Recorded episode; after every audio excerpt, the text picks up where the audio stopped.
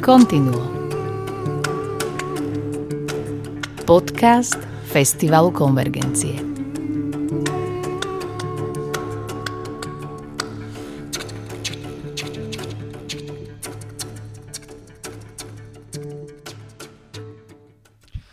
Milí priatelia poslucháči, vitajte pri počúvaní 19. podcastu Continuo. Táto naživo zaznamenaná diskusia je o hudbe Astora Piazzolu, o tom, ako sa jeho hudba číta z nôd a ako v skutočnosti naživo znieje. Je o nástroji, ktorý sa volá bandoneon, kde vznikol, odkiaľ pochádza a kto ho vlastne vymyslel. Aj o tom, ako sa študovalo u Astora Piazzolu a čo sa u neho vlastne náš host, bandoneonista a skladateľ Marcelo Nisinman naučil. Spolu s ním prijali pozvanie aj huslista Daniel Rowland a gitarista Alberto Mesirka. Moje meno je Jozef Lupták a spolu s novinárom a muzikológom Oliverom Rehákom sme túto diskusiu pripravili 1. júna 2021 do poludnia, deň po koncerte Chamber Jam Quintet, ktorý nám pripravili úžasný večer so svojím novým programom Ecstasis. A nakoľko je táto celá diskusia v anglickom jazyku, dovolte mi ju uviesť aj v angličtine. Prajem vám príjemné počúvanie. Dear friends and listeners, welcome to this 19th edition of Podcast Continuo. We prepared for you live discussion about music of Astor Piazzolla, about how to read his music and how does it sounds in reality, about instrument called bandoneon and where this instrument comes from and who invented it. How was it to study and meet Astor Piazzolla personally? And what our guest, bandoneonist and composer Marcelo Nisinman, learned from him.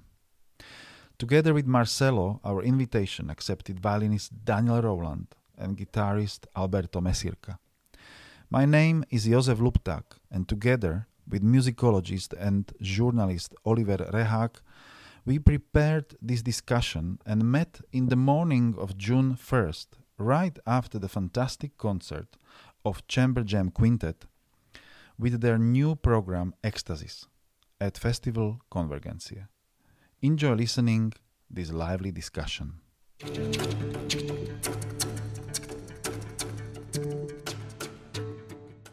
Good morning. Uh, you are watching the discussion, which is a part of the festival Convergencia, and uh, the discussion will be mostly focused on the yesterday's concert, which still seems to be a bit unbelievable. That right here there are four musicians sitting from four different countries. Unbelievable thing in this era of pandemic. So we will also discuss how it could actually happen. But so initially, I would sorry, I have to say sorry to to the guys from from the band uh, from the Chamber Jam project because there is a, a few words initially that uh, director of the festival Josef uh, need to speak about. Good morning. Also, I'm very happy that we are all here. It's such a such a nice feeling that after so many uh, long months of desert for us uh, regarding the performances we can be together and also that we could have yesterday fantastic audience also the day before yesterday on sunday we had two beautiful concerts too so it happened just because we all met. Basically our first initial meeting was in festival in kuhmo in finland. And then it started to develop the friendships and uh, cooperations. And marcelo is actually first time at the festival and i'm very happy that it could happen right now. And of course uh, the reason is uh, that we focus the whole uh, this springtime festival to astor piazzolla. And uh, not just because of the centenary uh, of his birthday but because of the uh, very good relation he had with uh, Marcelo, and because of his music, of course, which is amazing, and we love it. And uh, so we dedicate these six concerts we we have over two weeks to his music, and uh, these guys, Marcelo, Daniel, and Alberto, and of course Zoran, who is not here, and Natasha, which is already back in France. Uh, uh, agreed to come and join us, and also uh, took this. You know, there is many steps now we have to do to overcome to the concert hall. PCR test on one side, PCR test on the other side. We have to control our audience. We have to control if we are healthy. We have to be vaccinated. So there is many steps and barriers until we come to the point that we can play Piazzolla. So, but therefore, for some reason, yesterday was very special, special moment, and uh, I think you all agree that on both sides, on the stage and in the audience, and even from the side of the us as festival and organization, it was amazing, and I'm happy that we can talk a little bit, like a little after party. So, so what actually uh, happened yesterday? Uh, uh it was uh, how many concerts you all play during this, let's say, one year backwards? this last year. This last year. You mean us, us together or in general? Yeah, in general. Well, I should say that before winter, it, it was, in my case, I think in, a bit in Europe, uh, there were more concerts, a bit more than a month ago in Amsterdam. So we, we, we met for, for a week altogether in Amsterdam. Uh, yeah, and actually one month ago, or it was maybe six weeks ago, it, it was it was still even more difficult than now. And um, yeah, of course, at the time of pandemic, with not so many concerts going on, or, or, no regular concerts going on at all, this was the first one for like a real substantial audience that any of us have played in. Well, since last summer, I think, basically. Right. Um, but it's a good moment, of course, to, to, make recordings. So, so we had this idea, but then there was a very quite a journey from this idea we want to record this Ecstasis program, finally to make a, a disc with our our quintet. A big journey from that decision to actually making it uh, physically happen. To get five people from five different countries to Holland was uh, an immensely complicated uh, logistical exercise. And at many moments I thought it would not happen but really, uh, my goodness. But but it happened. We, we were there, and and um, it, yeah, it, it's it's also a good feeling that against the odds, you know, we we could make that happen. Like you now against the odds. It's amazing. It's still and very difficult. I now. think we all should uh, thanks to our team and especially yes. Lea because she was wow, following bravo. every rule and every single barrier we should cross and yeah. and took care of you guys coming in. yeah, I we always had this feeling. I think, like, uh, of course, you must respect all the rules completely. But if a door is even open just that much, you have to jump through it, like like Piazzolla's shark. You have to, you know, somehow go. Yeah. Anyway. Uh, musicians, uh, uh, sometimes when you're speaking with musicians, uh, many of them uh, mention uh, site-specific moments. So by now we should speak even more about the time-specific moment. So do, how about you, Alberto? Do you feel something special in the air last night when you play here in Bratislava? Yeah, definitely. So for me also, many months passed since I had the chance to play in front of a real public uh, I did some streaming concerts, so the energy is completely different. Uh, a lot of excitement. The acoustic of the hall was fantastic. It helped us a lot and the energy of the public also is something that you don't have when you play in streaming. It's, it's somehow sterile even though it can be a nice exercise you know to play a streaming concert. But that live energy that you feel with an audience is something completely completely special that gave us a lot. So i felt really rewarded at the end. Really really a lot of energy back from the people. So i'm really glad uh, so the interaction is definitely the element when you compare like the streaming concerts and when you see the live reactions from the people but uh, how it was with you uh, on the stage so it was from the very first moment till the end of the almost two hours evening marcelo Wow, we, we did play two hours. I can't believe it. Almost, really? yeah. Okay.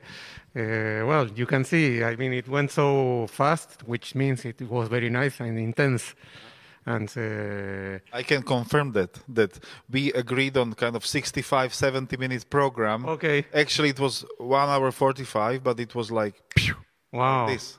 Wow okay. Fine. Wow. And uh, yes and uh, I, th- I think probably we are all used to to play with public. But it's not I mean, of course, I think we can be very happy playing for ourselves and listening to ourselves.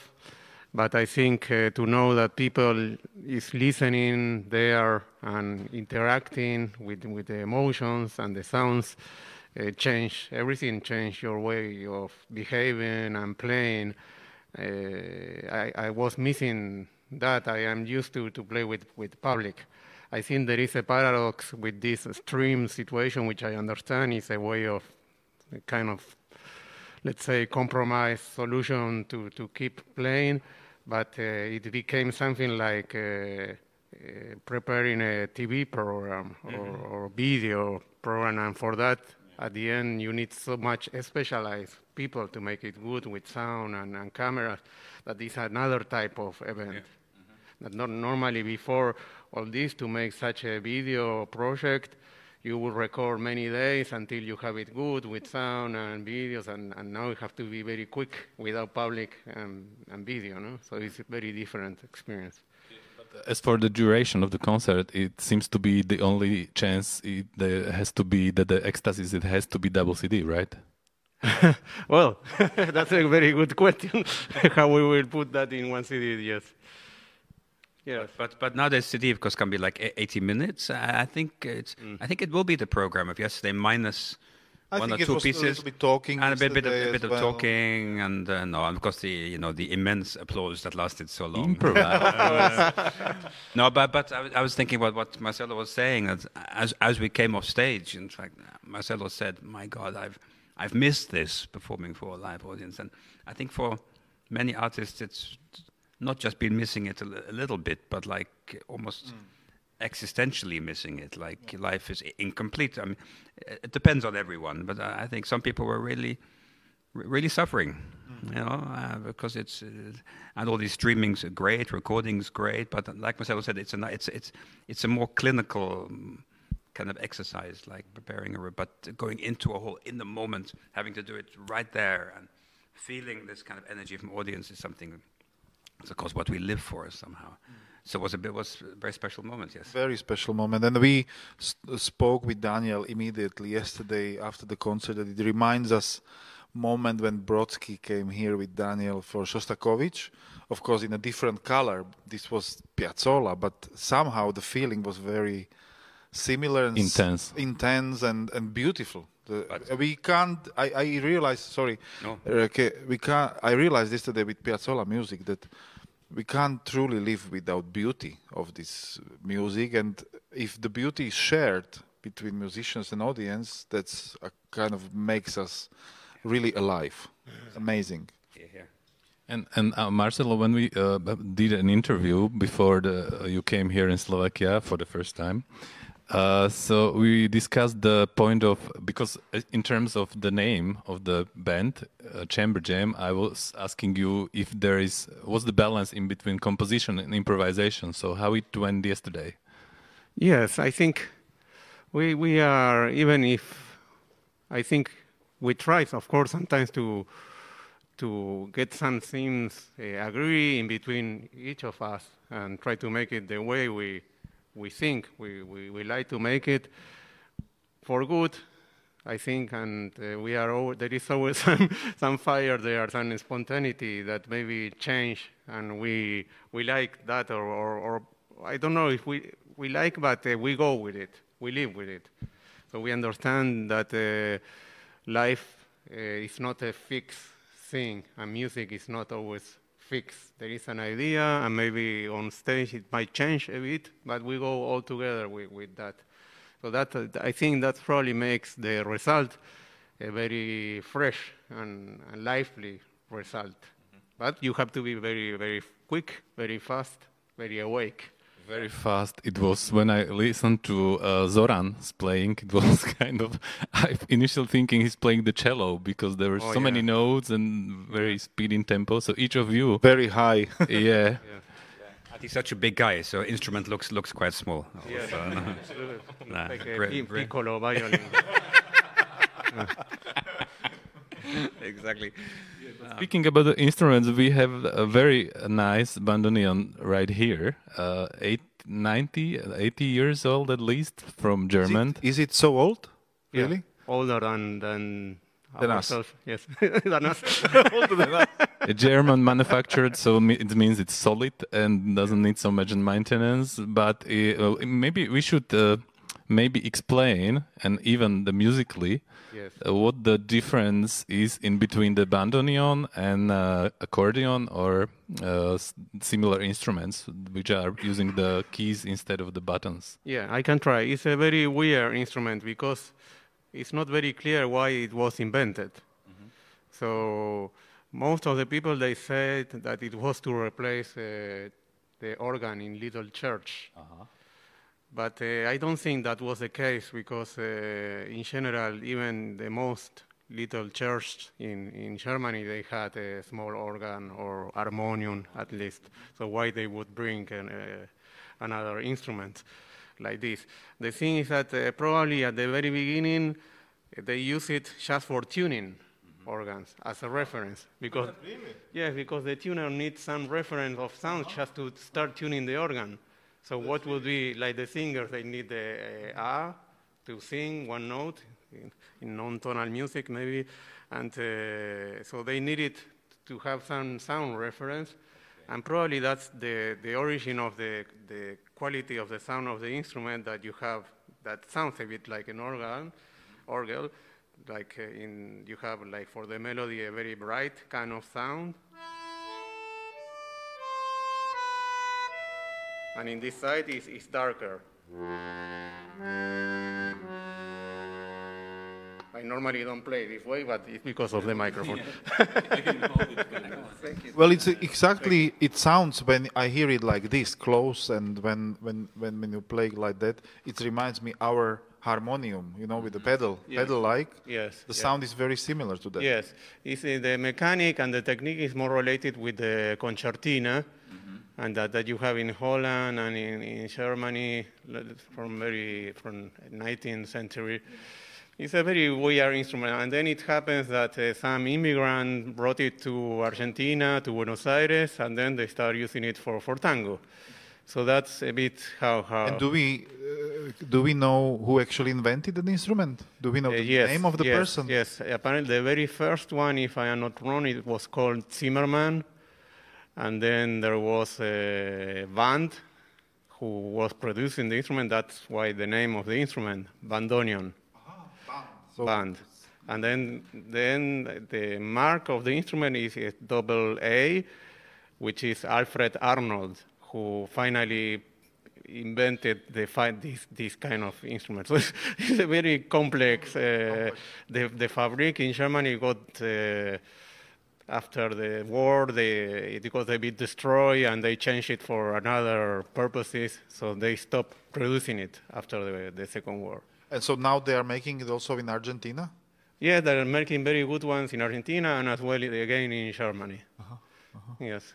And it's- a matter of 20th century or 19th? It started When it was uh, they invented? started to, to make it uh, at the end of the 19th century, and then it got this kind of instrument 1910, 1915, more or less. This kind of chaotic Mm-hmm. kind of a keyboard instrument. So you never played accordion? No, no, no, no, no never. uh, It's uh, forbidden in Argentina. it is it is a bit taboo, you know. I, Is it? I- no, I, is it? I, will, I will tell you a joke that uh, Piazzolla used to used to said that uh, when, when you died, if you go to to heaven, you get a bandoneon. You go to hell.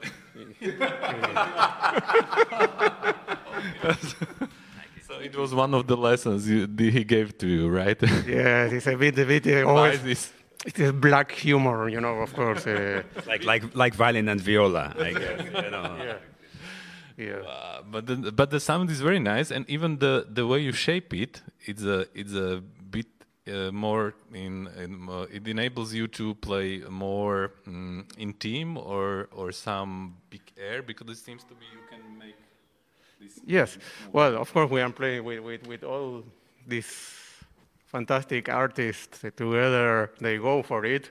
And of course, you use much more bigger sound. Uh-huh. So you need to use more air. You play stronger, you know.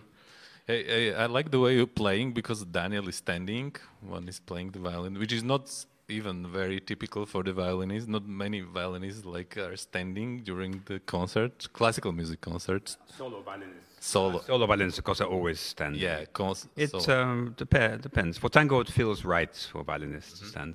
Da- Daniel is not just standing; he's also dancing. dancing. Yeah, yeah. we had a very nice picture from the Shostakovich, like this Yeah? levi- levitating in the air. Oh air. yeah, yeah, yeah, yeah, yeah.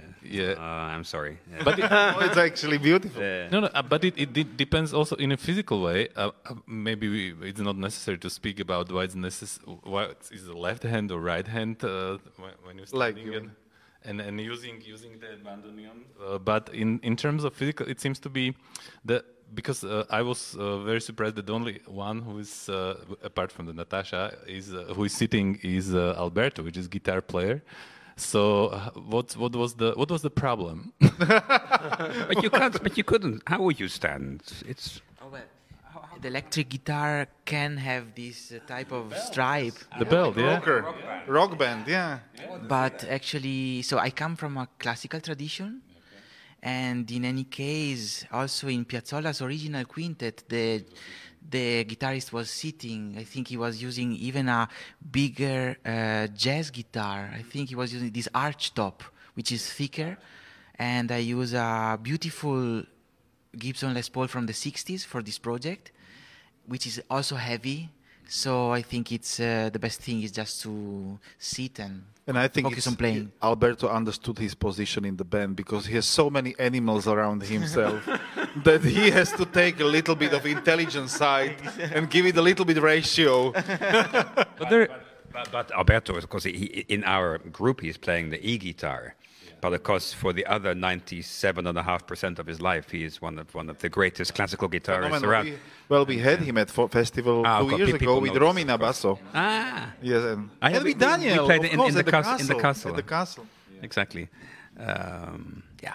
Yeah, so it seems to be maybe there is also big band model. Uh, during a solo, We will just play a few notes and to be in order to be a soloist. But uh, you all, each one of you seems to be could play uh, as many solos as he will will feel like during a concert. So I was like, I was like, I was interesting. Uh, what interests me is uh, uh, what's the when you're dealing with, for instance, not with your own compositions, but with the Piazzolla's music. So uh, what's in in there is a b- big tradition of recordings, uh, even him, from himself. Uh, there are right original recordings, but there are many people who playing uh, Astor Piazzolla's music. So what's your uh, attitude? How would you describe in the word for someone when it's asking you how do you play the Piazzolla's music? Well, I think in my case it was changing through the time. Uh, I, I, at the beginning, of course, I was totally into it, and I played many, many years the quintet music, especially, but as well with orchestra. And uh, well, I mean, after he did it and he recorded, that's the thing. Then you can do it. Uh, in my case, the, the best I, I can. I, I have a look like uh, I like to do it in the style. I, I don't uh, I don't feel uh, if there is another way to do it. Of course, it's possible to do it a different way, to play it in a different way, but it, I, I prefer to do it in, in the in the style he, he did it, because that's how it sounds his music, and you can listen to the recordings. So it's in a way it's a very traditional way I I, I play it. Would you be so kind and demonstrate us, uh, for instance, I don't know, Oblivion, the way the Astor played? And yes, yes, I, I can do something very very simple. You you I'm sure you you will understand. Two different attitudes. So let's start with the traditional one. Yes, if, if, if you take the, the score of uh, Oblivion, uh, it, it probably is going to be written this way.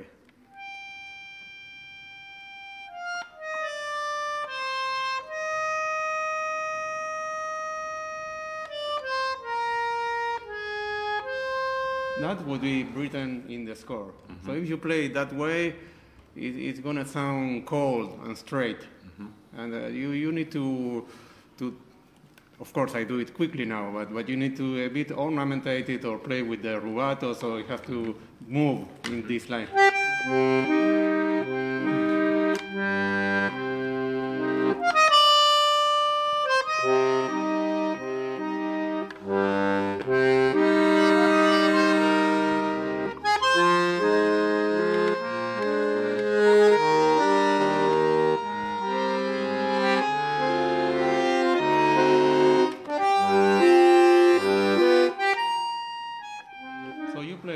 All these expressive things. Short. It was short. Uh, The only problem was it was short. Yeah, I know what you mean. But it, it's Marcelo, it's a- almost like it's almost like in a baroque. Yes, basically. exactly, You that- basically ornamentation. Yes. They all knew how to Yes. do, Yes. and you just go. Exactly. Like Piazzolla created the 20th century baroque. Yes, totally. That's wh- I wanted exactly to, to say that. You you say it. It's, it's the same.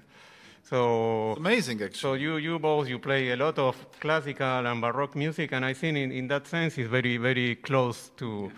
To, to the tango. The, maybe the only little difference, but it doesn't mean that, that tango is something special or different than the other music. It's, it's just like a kind of dialect.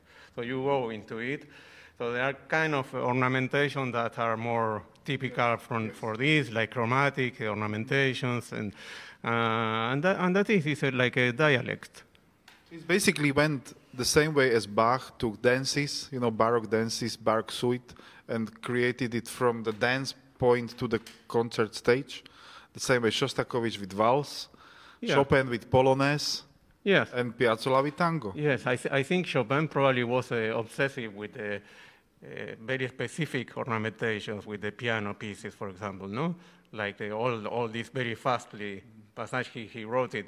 I, I, and, and I think uh, Piazzolla was the best uh, comparison would be with Monteverdi Okay. who, who wrote yes like who wrote uh, the melodies who wrote but then the musician they have to add all the ornamentations and they have to, to make it sound Okay, and do you think Piazzolla would give this kind of freedom Yes. that how you kind of hear it and feel it yourself yes from the score, yes or he had specific idea? well they will give the freedom but uh, if there was a musician playing some kind of ornamentation that came from jazz or Yeah. more classical he, would say like "No, don't don't play this is not jazz this is tango Not jazz. And he was very, very, very, very specific with that. But in terms of patterns, like to avoid the typical jazzy style or something like that. It's in terms of, of, I would say, not the patterns, because sometimes the patterns they mix in jazz and tango are sometimes are a bit the same, uh, but it's mostly the the expressivity, how, how you would play it. You It know? kind of breaks the mood of the piece, basically, or Yeah, the spirit like- of the piece. Like, um, for example, if you make an orn- ornamentation, if you do like, it's more like like a, imagine a trumpet or or jazz, but he will go this kind of minimal difference that are about uh, subtle things of language, no? I realized that when you played yesterday at the concert, that you you had very. That's what I really uh, loved yesterday at the concert. Except all the guys who played with you, and as a band, you really matched together fantastic. But when you play, it's very. Even when you keep the note, you work with it still. It's yeah. not flat. Yeah. Even when it's even when you play one note without ornamentation, the note it's still somehow oscillating, somehow working. It's kind of it has its own pulse Yes. with the with the breath of the instrument. So that's that's really amazing that the, every detail is really important there. Yeah, it has it has to be lively every time.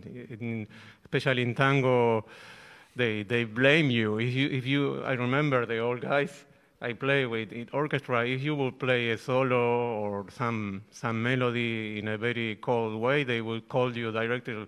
You play like a fridge. Really, really. They would say that you are like a fridge, you are like a iceberg. When I listen to you, I don't feel anything. really, really, really, that that hurt. Or, or criticizing some recordings, or that recording, I feel like I am in, in Antarctica. So I would be interested if if uh, you don't mind asking that how how would you describe the the basic reason why they didn't like from the beginning Piazzolla's tango kind of nuevo in Argentina? What was what what they felt offended by these new compositions? I think, I think I should say the, with all respect, that the Argentinians, in general, we might feel offended by anything. and uh, A little bit like Slovaks. okay and, and uh, no because because sometimes i remember a few years ago the, the pope was named the argentinian pope. And I, I remember in buenos aires some people they were so angry about it.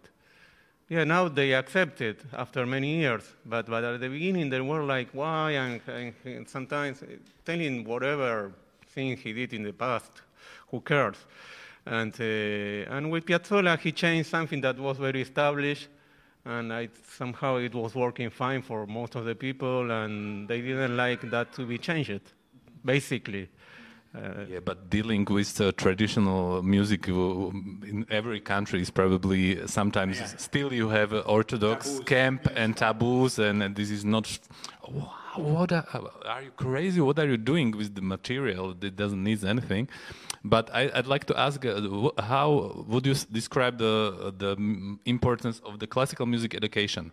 How did it afflict uh, the even your own attitude to tango music when you had a classical education you said you were pupil of the teachers that were that used to be pupils of the Messiaen, Ligeti, and this kind of uh, European tradition of classical music. So, so what's the benefit of the musical education? Speaking about the relationship to tango in traditional way.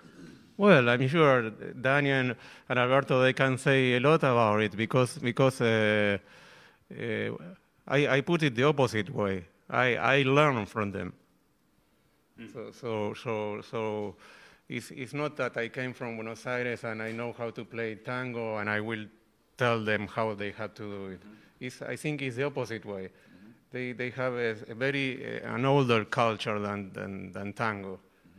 So then the way they understand the things, the music, the scores, uh, is the way I see, okay, this is, this is our connection, this is our language, and we have to, to go there just to communicate whatever we, we are playing. So mostly I learn from them, and then I try to codify the tango things I imagine in their own language, not in my language. Okay. So, what would you say, Daniel and Alberto? So, how about you and tango? Was the love from the very first sight?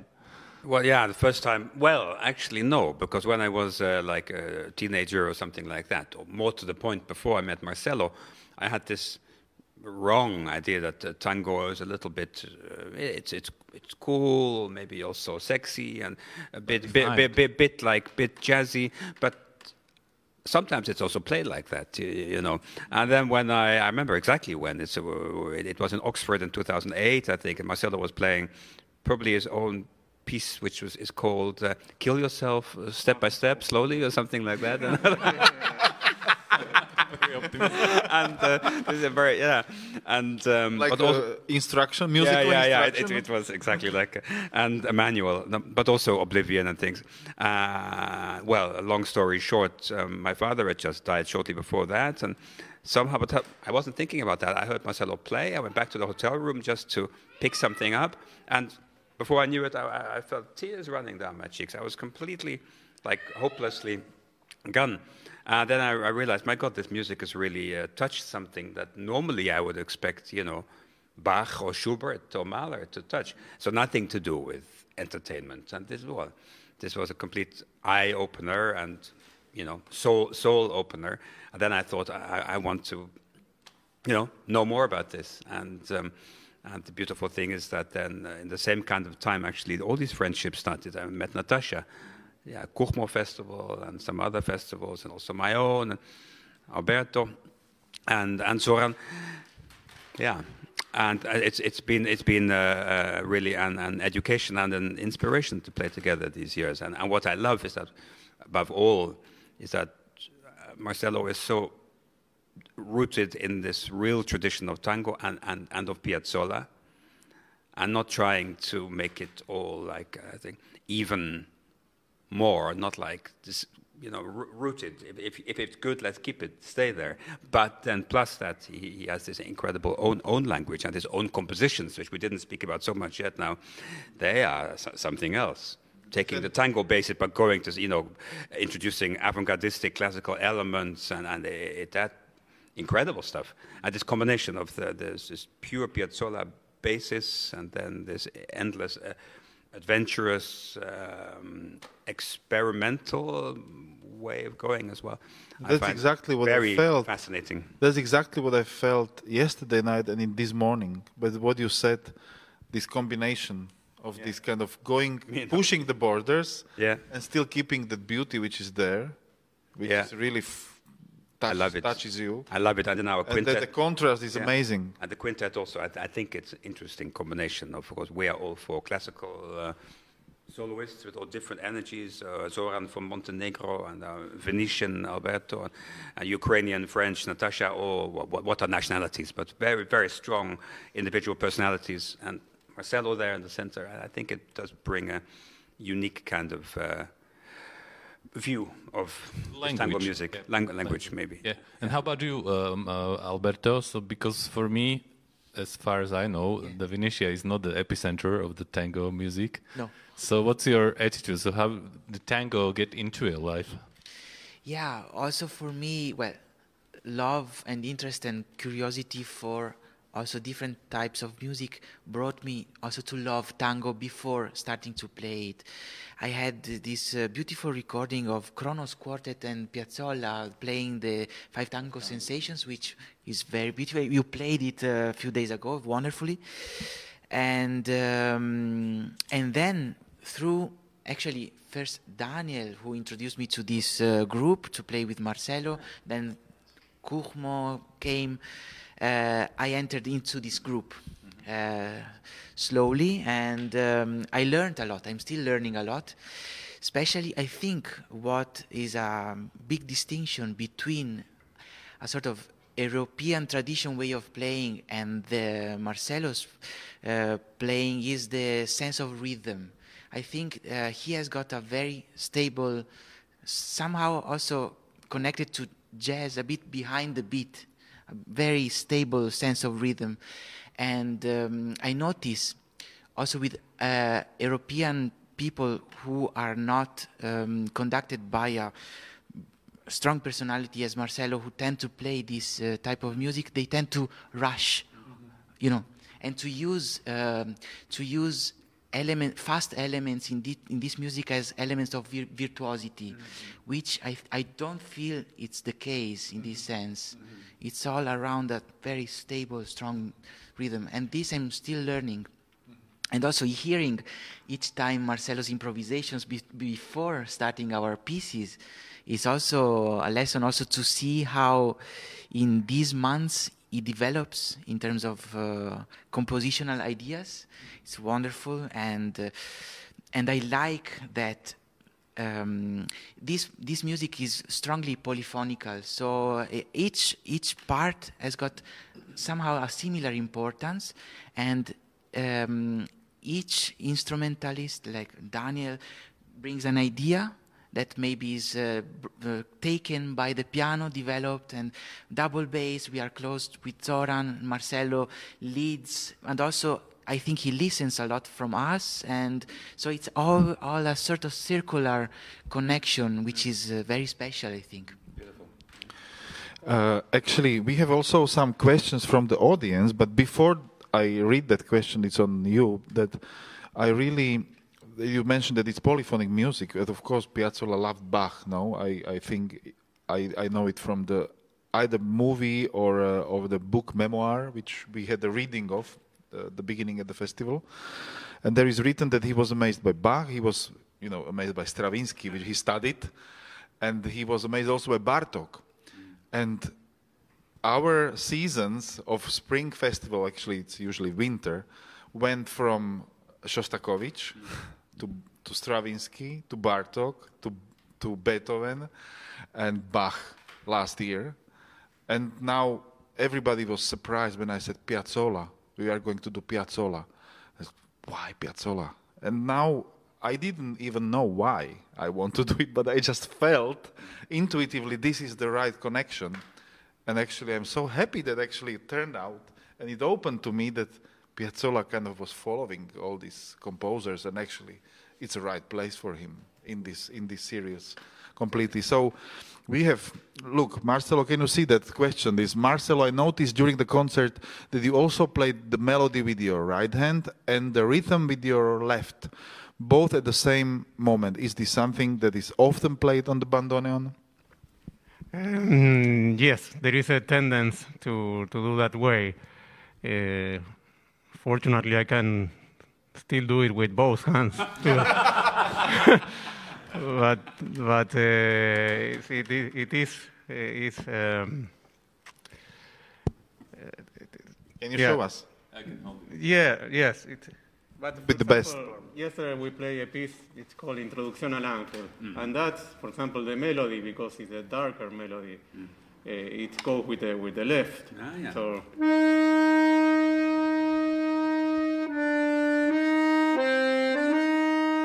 because if I would play it here, with in, in this, I, there is one octave that is the same here and in this side, it would sound like uh, playing in a totally different instrument.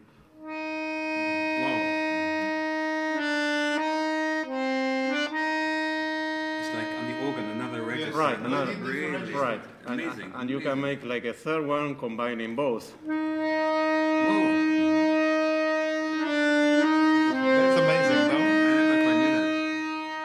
Change octave,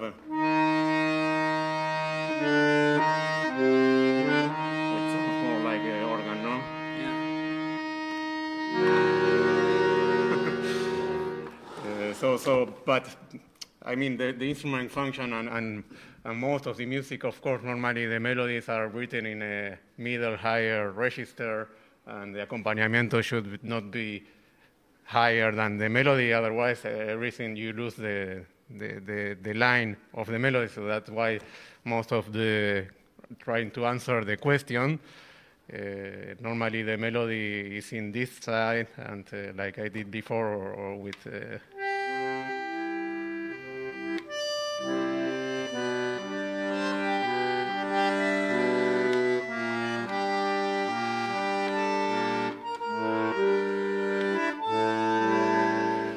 order that one understands the melody and the accompanimiento. It works. The opposite way would, would be possible, but it will change totally the, the perception of what is the main function. No? Dear, dear viewers, maybe you spot that uh, we are doing the musical workshop right here, uh, which is which is uh, really amazing to just to sitting next next to you and listen the in physical way the the the color and intense of the sound of the, of the instrument. So um, maybe also uh, we should speak about uh, this part because the, the tango seems to be a very perfect medium to expose and express the different emotions of scale, the mixture of emotions, the different colors of your instruments, which is also kind of unique mixture.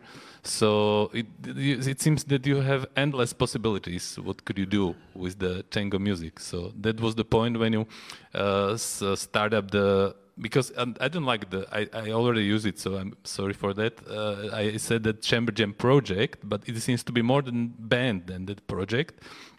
As you are playing uh, for how long together? More than ten years already.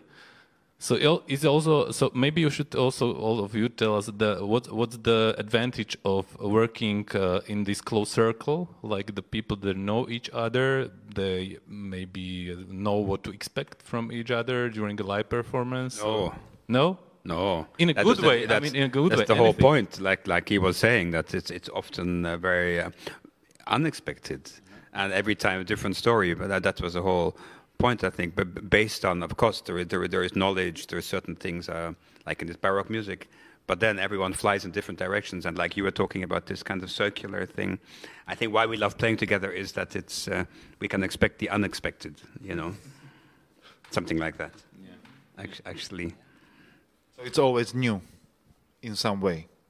I mean, if Marcelo would play some improvisation remotely similar twice, I would be very disappointed. it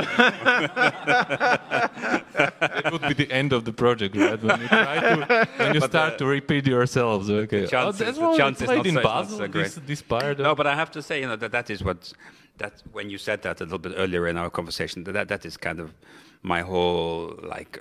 I don't know, raison d'être or uh, like my credo of being alive as an artist is exactly that. So you prepare, you get, try to gather the knowledge, and, and then you leave that, and then you fly. And one way you fly one day there, one day there. And if it wouldn't be that, I wouldn't survive more than a few years. I would get completely stuck. So I mean, and I think we all were these kind of artists. We need that just as as oxygen. And I think that's why um, I think I speak for all of us. Uh, every time we come together as five, it's it's a great dose of exactly that kind of oxygen. Yeah. And, how about the uh, uh, that didn't mention yet the Astor's Piazzolla attitude uh, towards the teaching the music because he seems to be anything but the orthodox or classical music teacher. So would you share some memories or experiences? Yes, yes. I was lucky I didn't suffer him as a teacher. uh, but uh, just to give you an example, with uh, he had two two kids no, a long time ago. And uh, one of them, I will not name it because of what I'm going to say. It's a bit delicate, but uh, he was pretending to start swimming. He wanted him to teach How to swim. how to swim. And uh, he said, Yes, of course I will teach you. And then they went to the border of the port where all the ships were and the water. and uh, and uh, without any advising and nothing, he just dropped him into the water. Okay. And, uh, and that's the way he, he learned how to swim, hopefully. Very nice metaphor. Yeah. Yes. I know what you mean. Yes, so yes, he, he was he was not meant to be like a pedagogic kind of teacher, but uh, just by listening or listening him talking about music, uh, one could catch a lot of things and, and try to understand why why he was understanding something in this or in another way. It was always very very very fascinating and interesting to to to listen to him uh, talking about composers or players. No? So you mean uh, we should imagine the lesson uh, like uh, it was you were speaking and listening to music, and when uh, there was a need to demonstrate something, then you start to play the music. So the most of the time you spend with the talking and listening the others' music, right? Yeah, well, he was very Italian in that sense. So, so he, he when he was a, a young bandoneon player, he started working and playing by just in a very intuitive way, listening the orchestras and the styles, and then he learned the music by ear, and then he started playing it.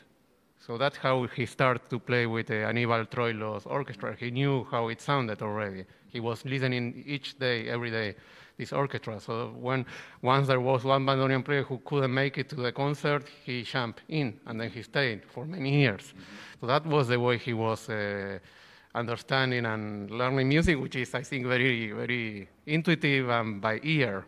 So in, in, in, in my case with him, when he was ha- having rehearsals at my parents' place, uh, he said, uh, well, Marcelito, now you came with me and you stay, you just stand beside me and you see what the score, what is written, and how I played. And this, this, this, he, he was very, very, very clear about this. Um, for me, that was my school because I could, I could see the score that had nothing to do with what he was playing. yes, yes, yeah.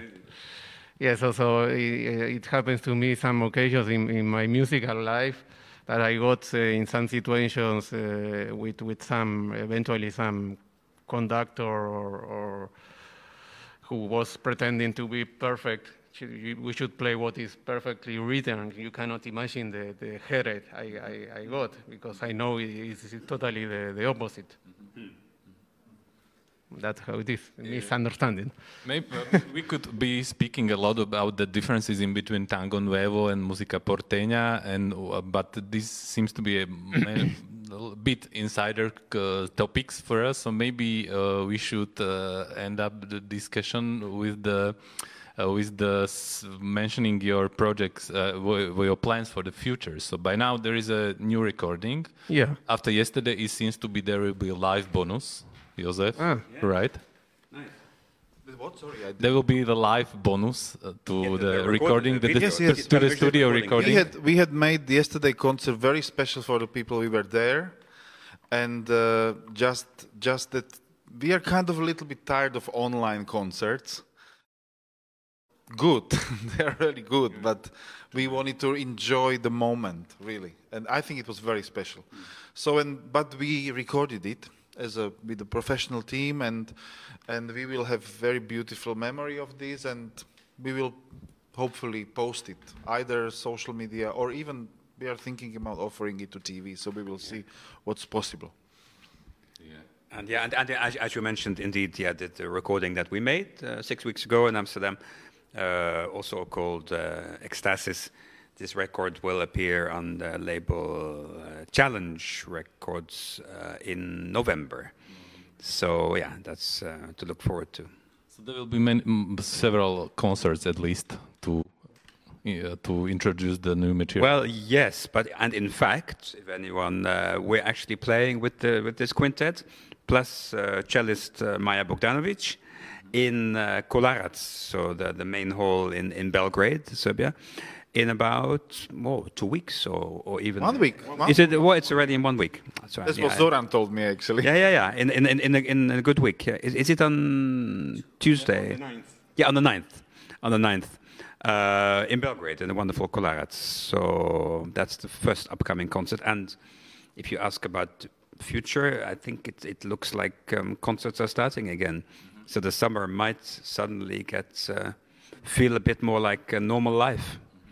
A bit more complicated with travel, but stuff really starting uh, to move again. Thank God. At least I think that's for all of us. No? Yeah, definitely.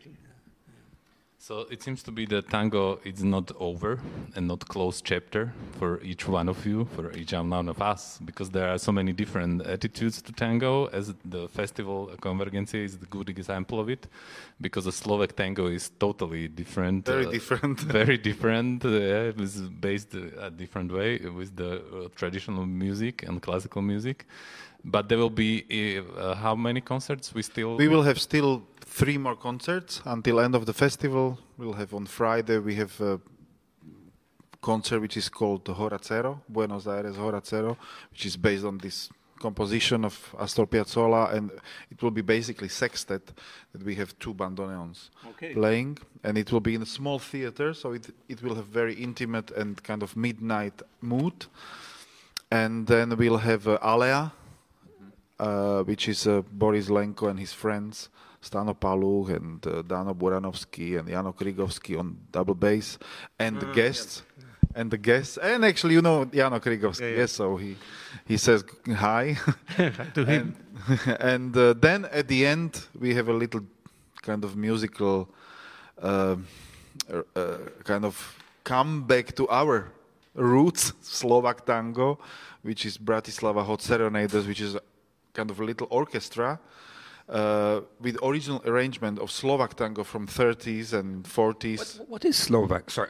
Slovak Uh, tango. what is Slovak tango? Is there a Well, tradition like that? It is. It is. It's kind of tradition Whoa, because. I didn't know that. It's uh, it's uh, and uh, the singer will be also Milan Lasica, who is a legendary, our legendary actor, Whoa. and uh, 80 years old. 80 years old, and he he feels it very beautifully, and it's kind of very.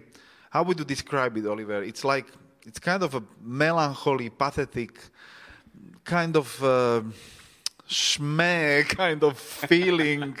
uh, it's very different from Arge- Argentinian tango and Piazzolla tango, of course. It doesn't have so much, I would say, drama in it. It's more. Slovakian. No, it's easygoing. More. It's easygoing. It's It's easygoing. easygoing This is tango. right. Yes, Definitely. it's kind of very. It's kind of witty. It's kind of witty and more fun. Like uh, seems to be more acting in it. Yes. The way the singer is. But in some way, it's beautiful. Yeah. It's kind of. It's kind of it's beautiful. so- original, I would say. Yeah, definitely. So you have to come for the concert. So uh, each one of you the, watching the stream is up, uh, invited for the rest of the concerts for the festival. And as all the good concerts has uh, encores, maybe we should end the discussion even with We some more music. We would love to with so some if you music, don't but I- mind, if you But don't mind, Marcelo. Thank, thank you all, guys. First of all, you. Marcelo, Nisinman, Daniel Rowland, and ah, we have some more. We have one more uh, question from the audience. I'd like to ask, as classical musicians, what did you have to relearn, change in your technique when you starting playing tango nuevo? So it's maybe question on you too, guys. Well, a sh- short answer, yeah, there are certain tango effects. I mean, I could demonstrate on, on the violin, like a kind of like a jet whistle and playing, but like behind the bridge, this kind of uh, scratchy sound, and also the tambour, where you make like uh, pizzicato, like plucking the string, but in a way that is rather uh, percussive. Yeah, so and the lija behind the bridge, and this, what's the name again of this high whistle? Uh, látigo. Yeah, latigo. Exactly. These are the mo- yeah, exactly. The tambor, the pizzicato, the lija behind the bridge scratching, and the that these are the most obvious effects that one really only has in, in tango on the violin, which I had to also in the beginning uh, ask, ask Marcelo what does what does this mean? Uh, this, uh, which is interesting. And for you, it was probably the first time you played e-guitar, no, in the tango, or Yeah, yeah, actually, yes. But um, yes, I had also to re- to learn some rhythmical uh, things, and uh, of, course, the electric guitar has got uh, special strings, so steel strings. It's a different feel. Also to work with the with the volume and the, the different aspects which are uh, not present in the classical guitar. But I have to say also that the way he writes for the electric guitar is uh, quite similar to the classical. It's also polyphonic. I mean, I don't know. Mm, there was a famous uh, classical guitar player who was playing with uh, Piazzolla, Cacho Tirao, no? But uh, also in his quintet, he, uh, he- there was a jazz player. But I think, I mean, he also had to play some somehow with with fingers sometimes because it's impossible to play with the plectrum many things. Yes. Yeah. Yeah, yeah. You have to really play. so, So we'd like you. to thank you guys for the concerts. thank concert. you, for the Alberto, discussions. Circa, Daniel Daniel Rowland, Marcelo, Marcelo. Thank Thank you. you, Oliver. Pleasure. And if you don't mind, and No, no, to no. share some musical uh, site-specific thing here in Bratislava during the launch time. So thank you for watching and looking for the concerts. And the very end of discussion, Marcelo Nisinman will play some uh, what? I might uh, complete the Oblivion, maybe, no? It's, it's up to you. Uh, what do you feel, what do you feel like? so I it's think I just can, I can try to complete it. okay. So we will be the audience. Okay. It's all yours. Pleasure, honor.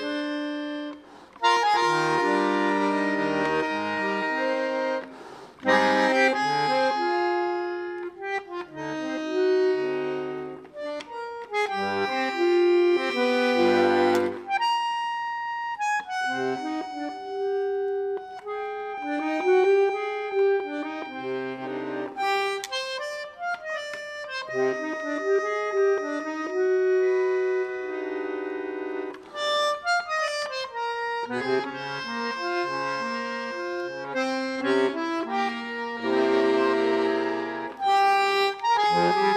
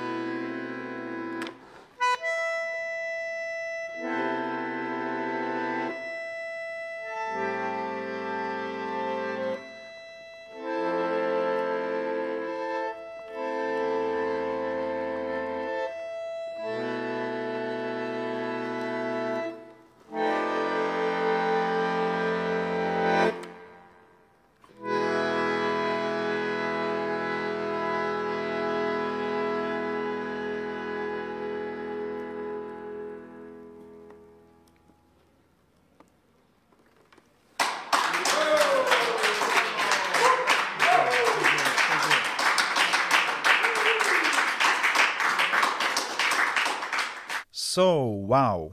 If you listen until now, you probably liked it. And we truly hope you did.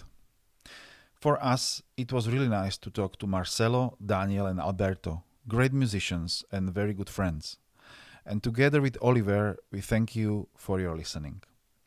As a bonus, you can watch and see concert of Chamber Jam Quintet at Festival Konvergencie at our channels. This podcast was supported by Slovak Arts Council. Thank you. Tak, ak ste dopočúvali až po tento moment, pravdepodobne vás táto diskusia zaujala a páčila sa vám. A my dúfame, že áno, pretože pre nás s Oliverom to bolo veľmi inšpirujúce a zaujímavé. Rozprávať sa spolu s Marcelom, Danielom a Albertom, vynikajúcimi hudobníkmi a zároveň priateľmi. Vďaka za vašu pozornosť a ako bonus si môžete pozrieť a vypočuť záznam z koncertu Chamber Jam Quintet na festivale Konvergencie na našich linkách. Tento podcast vznikol vďaka podpore z verejných zdrojov Fondu na podporu umenia.